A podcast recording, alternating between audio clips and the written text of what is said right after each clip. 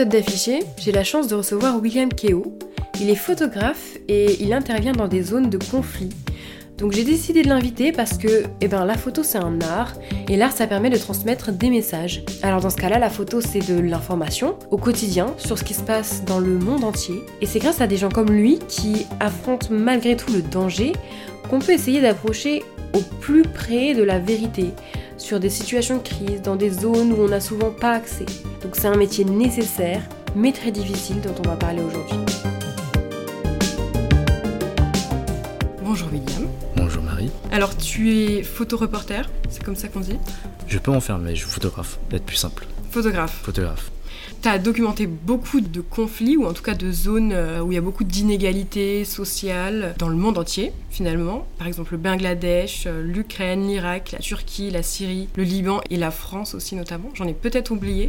T'as 27 ans maintenant, c'est ça? J'ai 26 ans. T'as 26 ans. Ouais. Et ben 26 ans, ça fait beaucoup de pays. On se dit, mais quand t'as pu faire euh, tout ça, comment tu t'es dit que t'avais envie de faire euh, ce métier, de, de partir dans des endroits un peu dangereux quand même? Alors, bah moi j'ai commencé quand j'étais étudiant bah, en école de pub. Et en fait, comment j'ai eu le temps de faire ça C'est que je séchais beaucoup de cours. Mais c'était un deal que j'avais avec l'école qui me laissait y aller quand même. C'est un peu le serpent qui se mordait la queue bah, parce que j'ai commencé en tant que stagiaire euh, dans des ONG. Ils avaient besoin d'enquêteurs, donc c'est le même travail qu'un journaliste, mais sauf que tu le fais pour une ONG. Tu fais une enquête, tu as un bilan, tu as des gens que tu rencontres tout le long des voyages. Donc les premiers sujets sur quoi j'ai travaillé, c'est les réfugiés palestiniens, l'exclusion sociale euh, des handicapés au Maroc, par exemple, ou euh, la, la salinité de l'eau au Sénégal des trucs comme ça. Et puis euh, moi, comme je photographiais, bah, ça m'a fait un portfolio sur tous ces sujets qui étaient bah, difficiles, qui étaient des vrais sujets documentaires, des sujets de société, des sujets. euh, en fait, c'était très illustratif aussi. Et euh, petit à petit, en fait, ce qui était devenu d'abord un stage est devenu un job étudiant. Et je partais assez souvent en fait en voyage avec des ONG. Donc euh, au début, c'était des sujets, euh, on va dire, euh, des problématiques de société qui étaient intéressantes, mais pas forcément dans des zones de tension.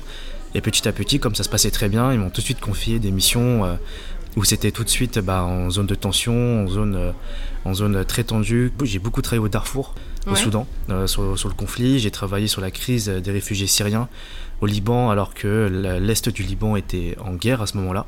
Donc voilà, grosso modo, et petit à petit, en fait, euh, j'ai commencé à travailler seul pour moi, pour travailler sur les sujets qui m'intéressaient, notamment bah, en Ukraine, et euh, ensuite des zones au- auxquelles bah, j'étais beaucoup attaché, l'Irak et la Syrie. Petit à petit pour la presse, euh, aussi pour des euh, fondations.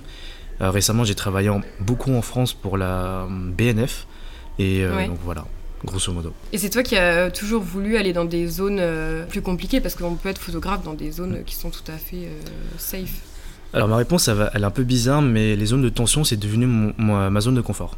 Plus, Ok. on, plus on en fait, plus tu connais, plus tu sais, plus tu t'habitues. C'est au début, j'ai pas décidé, on m'a proposé par challenge, et, euh, parce que j'étais vraiment jeune hein, quand, quand on m'a proposé mes premières, premiers reportages en zone de guerre. Bah, c'était, je traitais pas directement des lignes de front, mais dans des contextes de conflit, j'avais 18 ans. Donc à ce Ah ouais, moment-là, euh, ok. 18-19 ans, mais j'étais encore à l'école, je ne disais pas à l'école euh, où je partais, mais je partais. Et euh, petit à petit, je me suis dit, bon, bah en fait, euh, je sais me débrouiller. Et puis, euh, bah, quand j'étais plus jeune, bon, ça, on dirait que je suis hyper vieux, mais ça fait, ça fait 8 ans que j'ai commencé.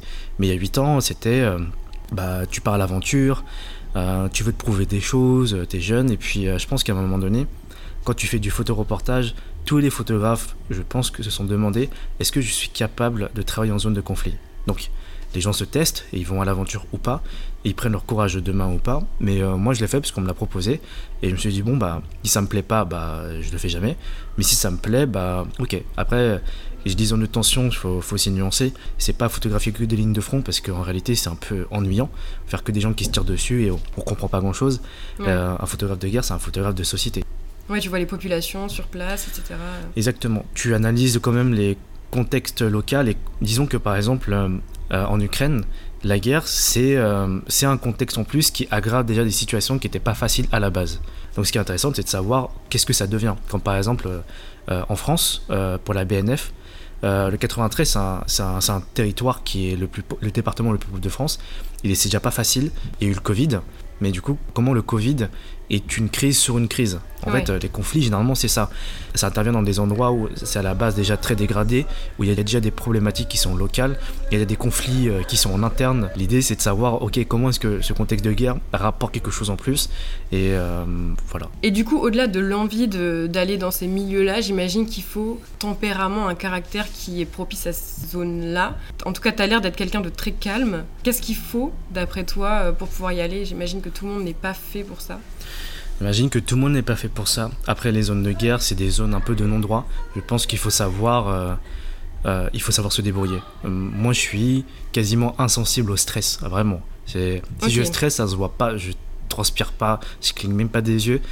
Et parce que je suis très rationnel. C'est, c'est, y a pas dans des zones comme ça. C'est des boulots qu'on va confier parce que y a des gens ont les tempéraments, gérer des situations de stress qui sont extrêmes. L'Ukraine, c'est même pas le pire terrain que que j'ai fait les, pires terrains, c'est la Syrie. Si c'est pas un drone qui veut tirer dessus ou t'es sur une ligne de front, c'est t'as des, as des mecs qui veulent te kidnapper parce que t'es un journaliste ou euh, parce, qu'ils sont trop pauvres et qu'ils veulent te vendre à Daesh. Soit c'est Daesh, soit il y a des mecs qui veulent revendiquer tu sais pas quoi. Donc en fait, quand tu quand tu t'es propulsé dans des zones comme ça, je pense qu'il faut quelqu'un qui ait des tempéraments où si quelque chose se passe mal, il faut qu'il soit assez autonome et qu'il sait se débrouiller.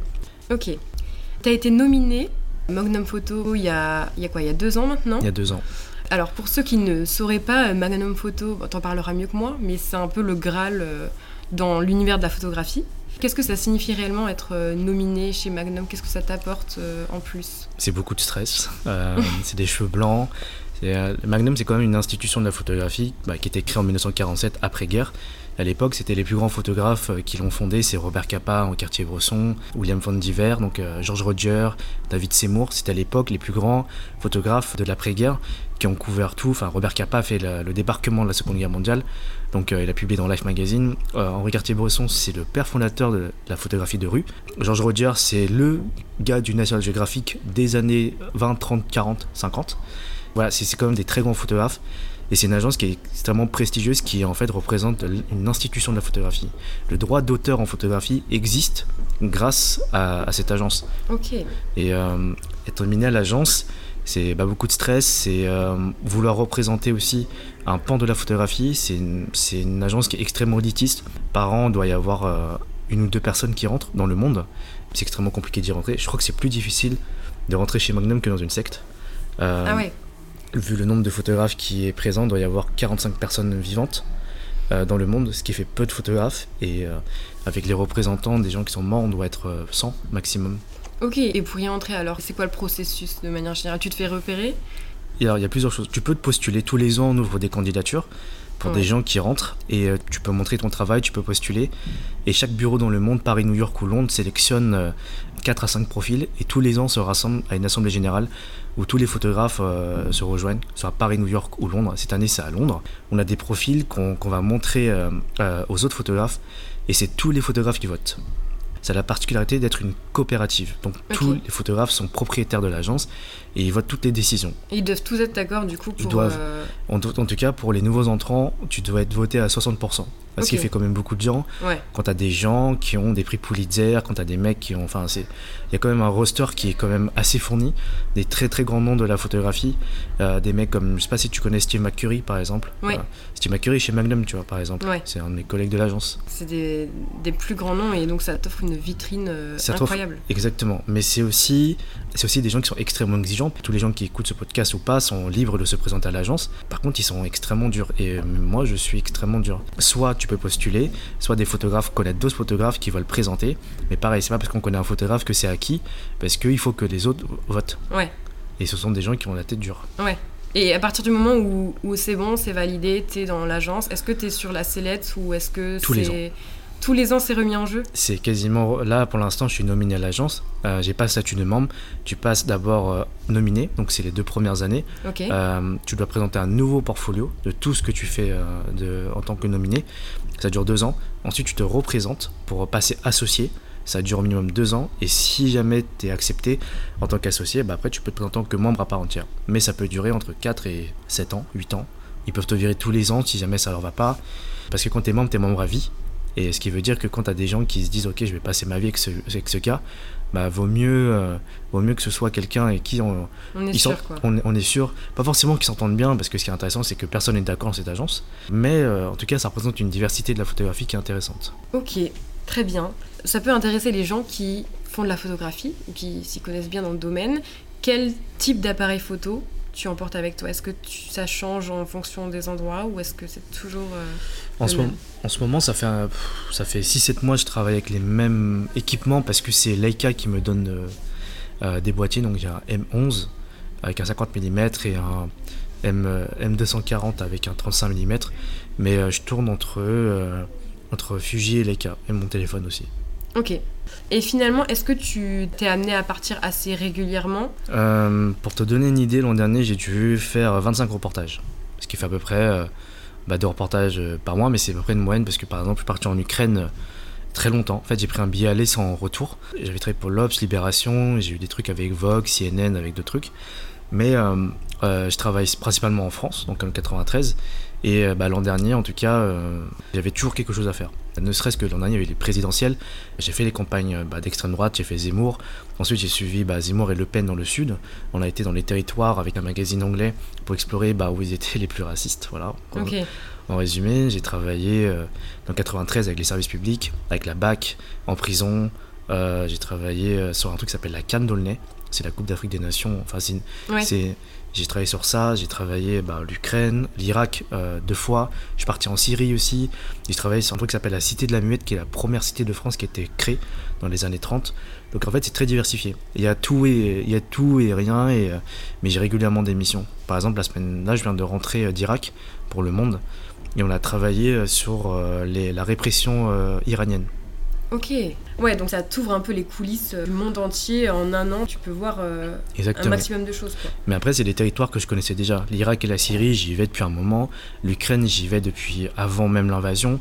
La France, c'est bah, là où j'habite, je parle la langue, je connais très bien la politique, je connais le territoire, donc j'y travaille, c'est à peu près naturel. Je travaille rarement sur des thématiques très neuves, et on vient me chercher pour les choses que je sais faire. Ok. Et tu dis que c'est des territoires que tu connais, mais euh, à l'origine, quand, quand tu pars là-bas, tu pars vraiment tout seul ou euh, t'as une petite équipe avec toi? J'imagine qu'il faut bien des interprètes ou, ou des fixeurs. Exactement. Bah, pour les gens qui ne savent pas, les fixeurs, c'est des locaux qui nous aident à. pro- C'est comme un, c'est un, producteur local. Les premières fois que je suis parti en Syrie, euh, ouais, toutes les premières fois entre 2019 et 2021, donc je suis allé 3-4 fois, bah, j'avais une fausse carte de presse. Euh, j'ai fait une carte de presse bah, sur Photoshop parce que euh, aucune agence me représentait. J'avais tout fait de faux. Il y avait un faux site. Y c'est avait- l'avantage d'être DA à ce moment-là. Ouais, c'est l'avantage d'être DA, d'avoir fait du, de l'UI et de l'UX. Et euh, clairement, j'avais fait des fausses cartes de presse. J'y allais, je disais oui, je suis envoyé par une telle agence et tout. Et j'avais un, j'avais un interprète que je connaissais euh, du Liban.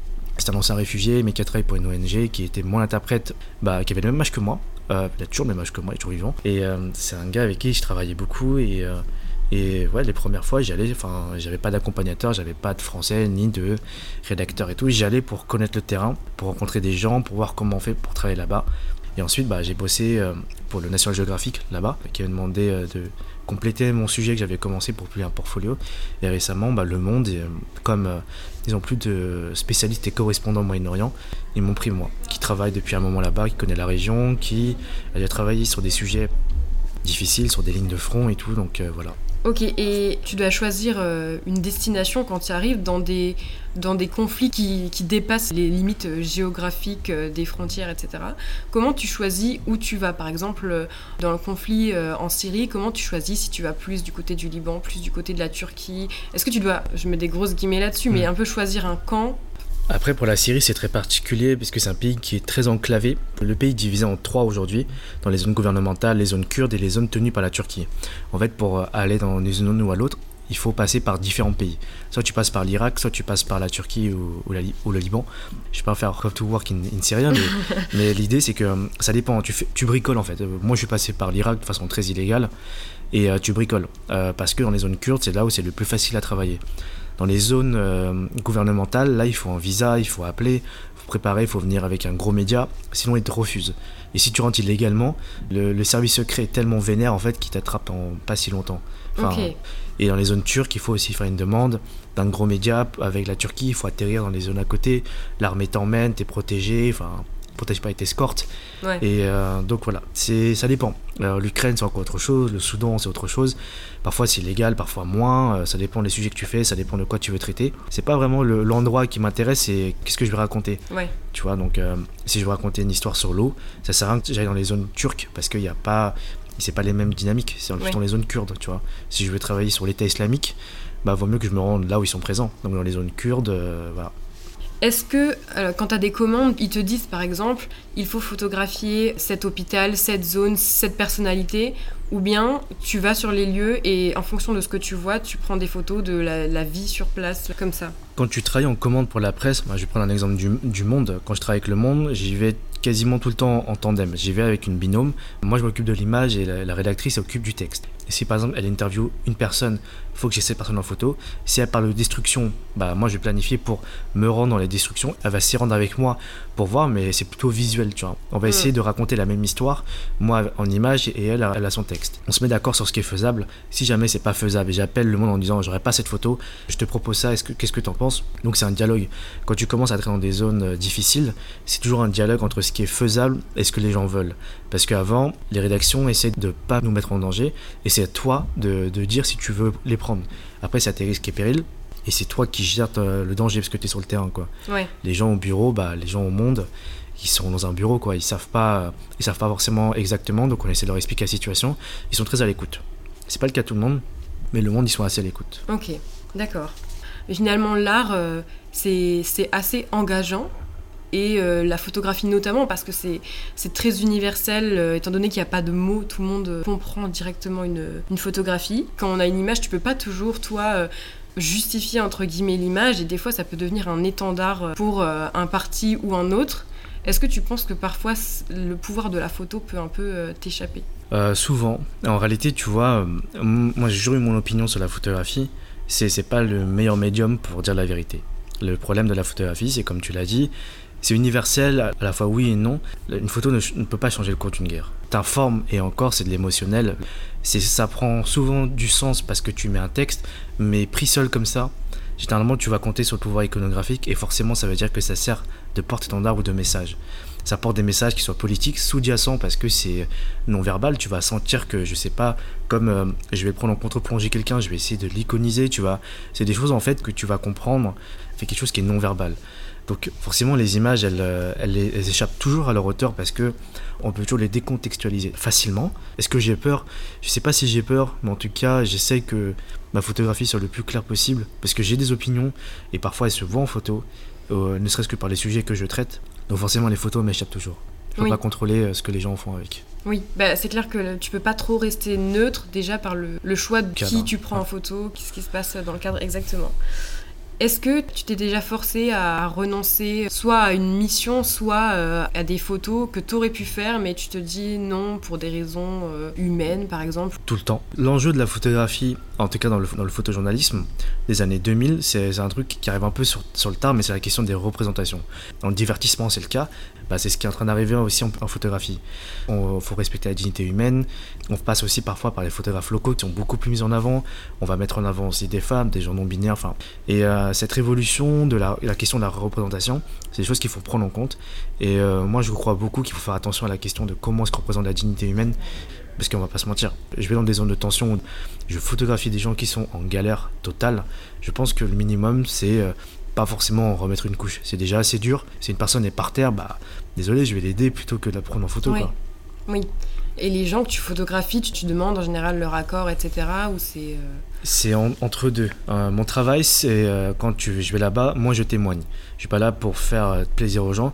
Des fois, sur des portraits, je le demande parce qu'il y a une relation de collaboration.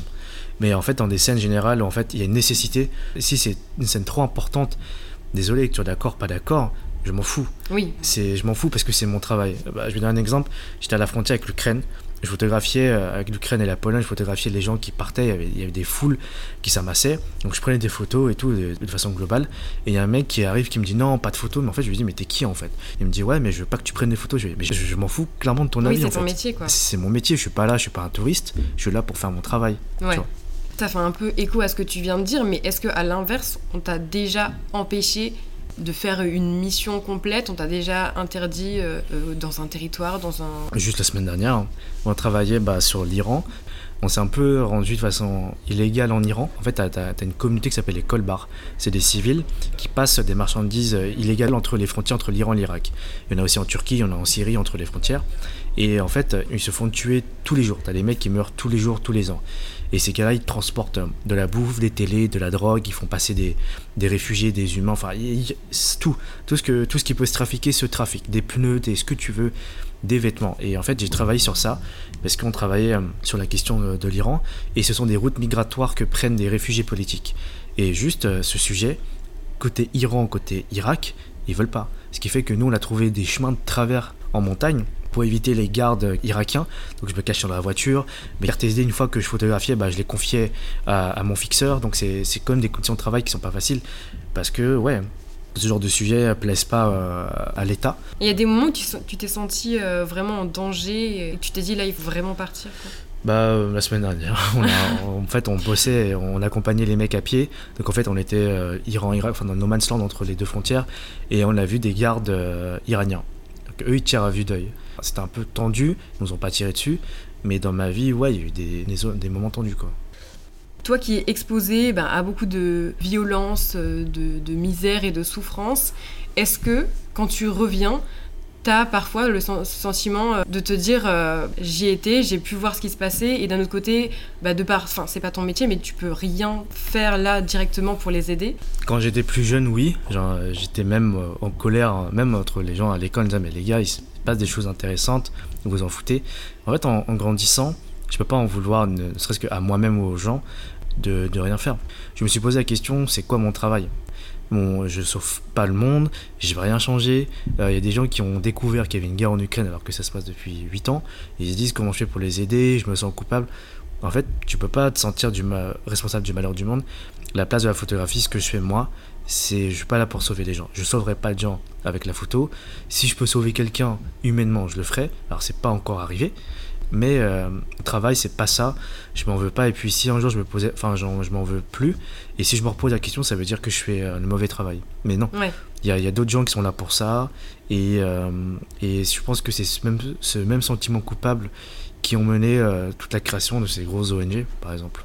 Ouais il faut réussir à faire abstraction, euh, abstraction un peu de ce qui se passe pour pouvoir vraiment faire ton travail et ce pourquoi tu es envoyé là-bas. C'est ça. Après, euh, mon métier, c'est d'informer. En informant, peut-être que tu déclenches des choses, mais euh, le, ces médiums ou le journalisme, ce genre de choses, bon, c'est pour, c'est pour le savoir, ok, mais c'est aussi pour la mémoire. Parce qu'on raconte l'histoire qui est en marche.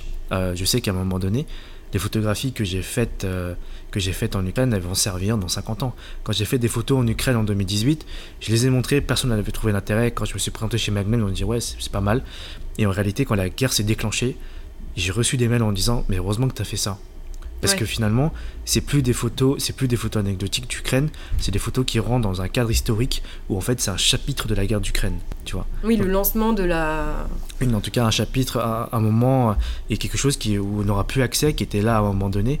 Donc euh, c'est on travaille pour la mémoire, tu vois, pour pas oublier, parce que pour des musées, pour informer. Donc euh, le, le, but il est pas le même. C'est un peu un, un, devoir de mémoire, mais en temps réel, quoi. C'est un devoir de mémoire en temps réel. Après, euh, le boulot d'un journaliste et d'un photographe, c'est de convaincre le monde que le sujet qu'il raconte est un sujet important. Ouais. Euh, j'aurais aimé savoir quel est le reportage que tu as fait qui t'a le plus marqué. Automatiquement, c'est celui-là. C'est celui que j'ai fait en 2017 euh, au Bangladesh. J'étais avec les Rohingyas. Avec les Rohingyas, j'étais jeune. Bah, j'étais encore, j'étais encore étudiant à l'école. J'étais en troisième année. j'avais 19 ans et J'étais arrivé vraiment très tôt. Et c'était le début de la crise, donc on avait encore très peu d'images, personne ne savait ce qui se passait. Et quand on est arrivé sur la crise des Rohingyas, franchement, ça m'a fait un, grand froid. J'avais jamais vu un flot humain aussi énorme. C'est Tout le monde se marchait dessus, personne n'était prêt. Il y avait un million de personnes sur les routes en, deux semaines. Euh, personne ne savait où dormir, les gens s'entassaient. Franchement, c'était horrible. Je crois que c'est le dernier reportage que j'ai fait de ma vie en noir et blanc. Tu vois, ça a tellement changé ma perception euh, de la photographie, de plein de choses. Ça m'a tellement marqué que j'ai même changé une manière de travailler, ne serait-ce que couleur noir et blanc. J'ai même plus traité en fait de thématique de réfugiés tellement ça m'a, tellement j'avais trouvé ça euh, vénère en fait. Ouais. J'étais hyper jeune en plus. J'étais jeune, pourtant j'avais bossé sur des crises migratoires. J'avais travaillé déjà sur euh, À l'époque, l'école était à Stalingrad, j'avais bossé à Stalingrad avec des migrants, j'ai travaillé en Turquie, j'ai travaillé au Liban, j'ai travaillé sur des trucs que je trouve durs. Mais franchement, à cette échelle-là, je me suis dit, waouh, euh, en deux semaines, un million de personnes dans une toute petite ville au Bangladesh, victime d'une répression qui est monstrueuse. Et euh, à l'époque, personne n'en parlait. Euh, même les agences filières, genre l'AFP, AP News, Reuters, ils venaient à peine d'arriver, on était tous arrivés en même temps. Je travaillais pour une ONG. Et là, franchement, on s'est dit, waouh, oh la catastrophe qui est en train de se passer sous nos yeux. Et aucune ONG était encore arrivée.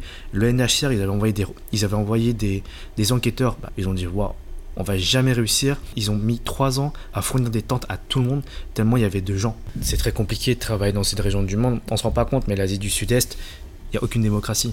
Il faut aussi se rendre compte, quand tu travailles que dans des pays autocratiques, c'est le bordel, l'accès à l'information.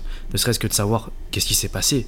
Les gens parlent pas, ils ont peur, tu te rends, tu peux pas te rendre en Birmanie parce qu'il faut des visas de ouf, l'armée verrouille tout. Enfin, faut aussi se dire que euh, la production de l'information est un métier extrêmement difficile. Pour aller fouiller des trucs, les gens ne s'en rendent pas compte. Hein. Travailler, euh, accéder à Cox's Bazar au Bangladesh, c'est une sacrée épreuve. Hein. Euh, serait-ce quand tu débarques, t'as pas de visa, c'est chaud. Hein. Et euh, tu sais pas où sont les camps, tu cherches. Nous, on roulait, on cherchait des réfugiés, on essayait de savoir par où ils passaient. La, recherche d'informations était très compliquée à ce moment-là. Et remonter les flux migratoires pour enquêter sur ce qui se passe, et c'est encore plus difficile. Tu arrives là-bas, tu as très peu d'informations, tu sais que c'est Cox Bazar. On arrive là-bas, moi j'étais enquêteur aussi pour cette, une petite ONG. On demande à tous les pêcheurs, on demande, on va avoir des gens, traducteurs, on y va on voit y a une île, y a, elle est toute petite, mais il doit y avoir des milliers de personnes qui s'entassent parce que c'est des migrants Rohingyas. Tu as des pêcheurs qui font des, qui font des allers-retours, il faut pas ça gratuitement. Tu dis, ok, donc il se passe ça, euh, tu essaies de voir comment est-ce qu'ils arrivent à monter des camps plus ou moins. Les, euh, les autorités bangladaises, bah, elles arrivent, elles voient qu'il y a un million de personnes qui viennent d'arriver compte de ce que c'est. Ils se disent putain, on fait quoi? Ils appellent euh, l'ONU, euh, l'ONU envoie des enquêteurs, ils disent ok, c'est le bordel. Tout le monde se dit c'est le bordel. On se dit mais qu'est-ce qu'on fait? Et là, en fait, t'es là, tu te dis mais qu'est-ce qui s'est passé Putain, t'essaies de retrouver des informations, tu poses des questions à 200 personnes, tout le monde te dit ouais, il y, a, il y a des villages qui brûlent. Tu vois les villages brûlés depuis la frontière, tu te demandes pourquoi il y a autant d'enfants tout le monde te répond bah parce que les parents ont laissé fuir leurs enfants et euh, en fait, petit à petit, tu reconstitues le puzzle. Mais ça, en fait, moi, je suis resté 10 jours sur place. En fait, on a mis 10 jours à comprendre ce qui s'est passé. Oui, il faut un recul pour voir. C'est un euh, recul. Parfois, les gens parlent des dialectes, tu vois. Donc, c'est difficile. Ils parlent pas tous anglais. Ils parlent pas tous euh, birman. Tu vois, c'est un peu apatride. Ils ont pas été à l'école. Ils savent pas lire. Parfois, ils ont pas de téléphone. Ils savent pas t'expliquer ce qui s'est passé, tu vois. 70% c'était des enfants. Donc en fait, tu parles à une majorité d'enfants qui savent pas te répondre en fait, tu vois. Et tu dis, ah bah il y avait l'armée, et qu'est-ce qu'ils ont fait? Du coup, je leur demande de dessiner, ils te montrent le truc, et euh, c'est super difficile en fait d'enquêter sur des trucs, euh, les gens s'en rendent pas compte, même quand tu as un truc aussi gros. Là, l'Ukraine, c'est parce que il y a des choses qui sont facilitées et encore il y a un contrôle de l'information. Mais quand tu arrives quelque part pour la première fois que tu commences à enquêter, la vraie question c'est ouais, tu commences par où? Bah comme ça. Voilà, moi mon boulot c'était ça. Quand je suis arrivé là-bas, petit à petit, jour après jour, on s'est rendu compte de l'échelle de ce que c'était. Et quand on y était, on savait pas qu'il y avait un million de personnes sur les routes. Oui, bah c'est vrai qu'on. Enfin, quand tu pars, tu dis il se passe quelque chose, mais tu sais pas encore quoi. Tu sais pas, exactement. Imagine, arrives à. Tu dois couvrir une manif à Paris, tu connais rien. Tu arrives à Paris, t'as pas, pas de téléphone, et tu dois faire ça à vue d'œil ou en demandant aux gens Ouais, elle est où la manif? C'est pas facile. Alors imagine dans un coin où les gens sont méfiants, ils savent pas lire, euh, ils parlent pas forcément la langue. La production d'informations, elle est difficile. Donc le temps, parfois, on, ça prend du temps aussi parce que on veut pas publier n'importe quoi. Donc il faut checker, il faut fact-checker. T'appelles, t'appelles les ambassades, tu confirmes avec euh, la Birmanie qui veulent pas te répondre. Du coup, t'attends que des mecs enquêtent de l'autre. Enfin, tu peux pas publier n'importe quoi. C'est l'une des fois où j'ai pas vu une course à l'information, mais une course euh, juste à la, vérité, savoir qu'est-ce qui s'est passé, comment on peut contredire le discours officiel. Parce qu'ils ont dit oui, mais c'est eux qui ont brûlé leur, tente, leur maison, ils ont déclaré la guerre, je sais pas quoi.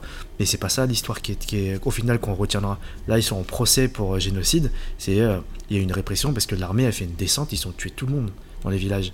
Et petit à petit, plus les jours passaient, plus tu as des gens qui nous racontent, on voit, ils ont pris des photos, ils ont témoigné, on a récupéré, et il y a des gens qui parlent anglais il y a des profs, il y a des trucs qui viennent. Donc tu parles à des gens qui ont un peu plus de recul et qui ont, qui ont maîtrise de la langue et qui sont peut-être euh, qui sont plus au courant de la situation et de l'histoire de ce qui se passe avec les Rohingyas. C'est petit à petit qu'on découvre. Et ouais, c'est, c'est super difficile euh, l'accès à l'information. Mais tu vois, c'est toutes des choses dont on se doute pas forcément et c'est hyper intéressant d'entendre ça.